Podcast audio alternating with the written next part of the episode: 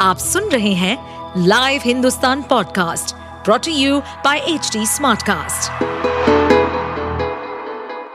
नमस्कार, ये रही आज की सबसे बड़ी खबरें बिहार में फ्लोर टेस्ट से पहले ही नीतीश को मिला बहुमत, आरजेडी के स्पीकर भी हटाए गए बिहार विधानसभा में नीतीश कुमार सरकार के फ्लोर टेस्ट से पहले ही एनडीए गठबंधन सरकार का बहुमत साबित हो गया है। आरजेडी कोटे से स्पीकर बने अवध बिहारी चौधरी को हटाने के प्रस्ताव पर वोटिंग में 125 विधायकों ने सरकार के समर्थन में वोट किया, जबकि विपक्ष के साथ 112 विधायक ही रहे। स्पीकर को हटाने का प्रस्ताव वोटिंग से पास होने के बाद सीएम नीतीश ने सरकार का विश्वास मत पेश किया है, जिस पर बहस चली। उपाध्यक्ष महेश्वर हजारी सदन का संचालन कर रहे थे। पूर्व कांग्रेसी मुख्यमंत्री अशोक चौहान का इस्तीफा, तीन अन्य के साथ ज्वाइन कर सकते हैं भाजपा। महाराष्ट्र के पूर्व मुख्यमंत्री अशोक चौहान कांग्रेस को अलविदा कह चुके हैं।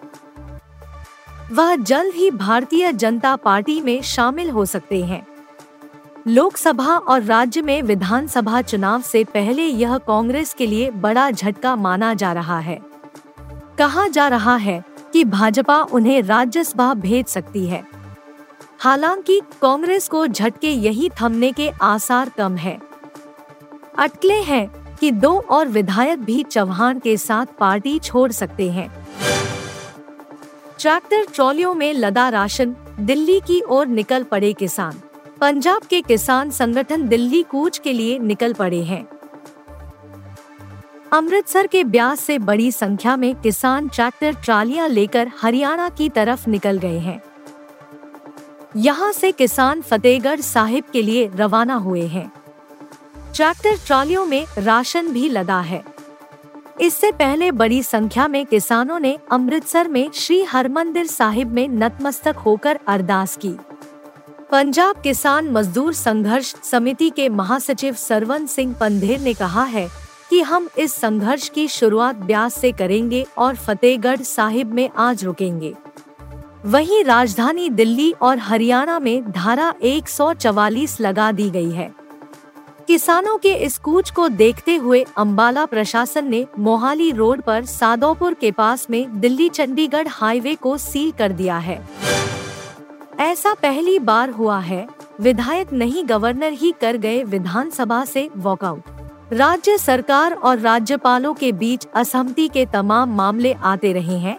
लेकिन सोमवार को तमिलनाडु विधानसभा में जो हुआ, वह अनोखा था। राज्यपाल आर एन रवि ने राज्य सरकार की ओर से तैयार किए गए अभिभाषण को ही पढ़ने से इनकार कर दिया और विधानसभा से वॉकआउट कर गए। भारत के संसदीय इतिहास में ऐसी पहली घटना है, जब राज्यपाल ने अभिभाषण नहीं पढ़ा और वॉकआउट ही कर गए।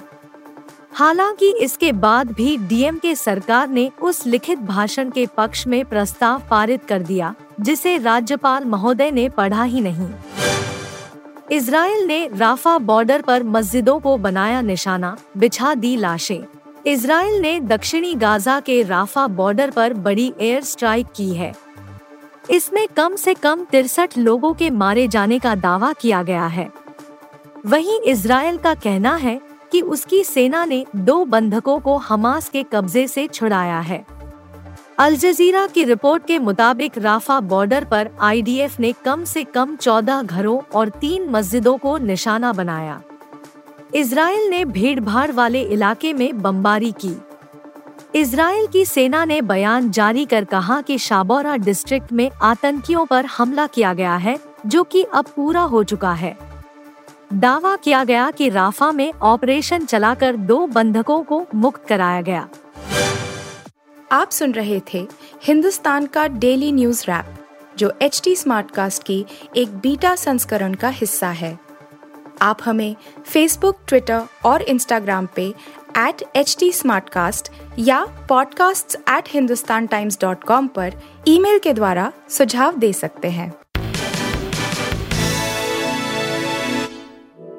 इस पॉडकास्ट पर अपडेटेड रहने के लिए हमें फॉलो करें एट एच टी हम सारे मेजर सोशल मीडिया प्लेटफॉर्म्स पर मौजूद हैं।